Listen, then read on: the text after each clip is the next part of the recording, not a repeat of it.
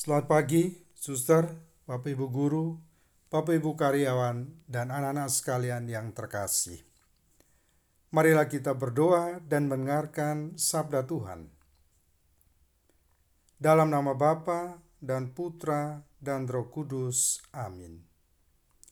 Ya Roh Kudus, kasih Allah Mahaluhur, Engkau penghubung di antara Bapa dan Putra yang dianugerahkan kepada kami, supaya semangat untuk mengabdi Kristus dikobarkan di dalam hati kami.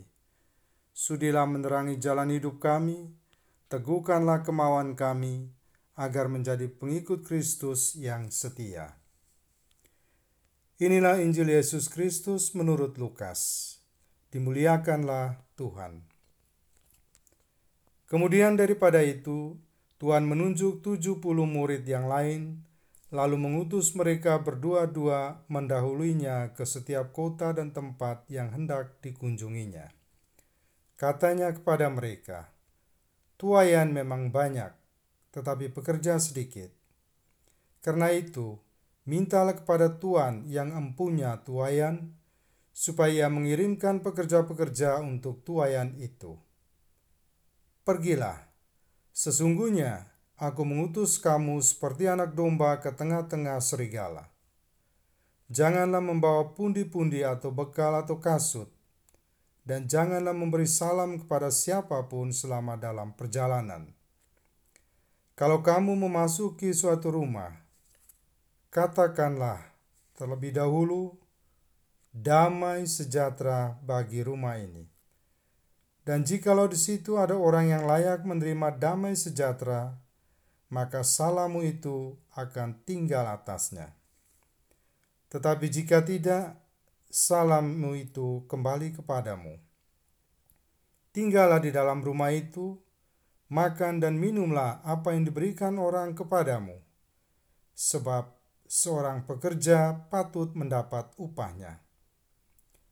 Janganlah berpindah-pindah rumah dan jikalau kamu masuk ke dalam sebuah kota dan kamu diterima di situ, makanlah apa yang dihidangkan kepadamu, dan sembuhkanlah orang-orang sakit yang ada di situ, dan katakanlah kepada mereka, Kerajaan Allah sudah dekat padamu.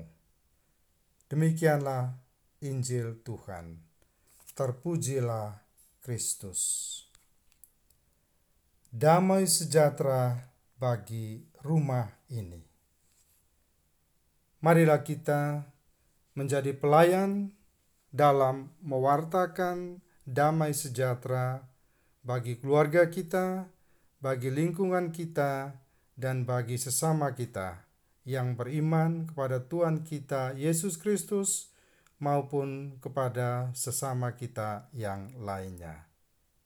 Amin.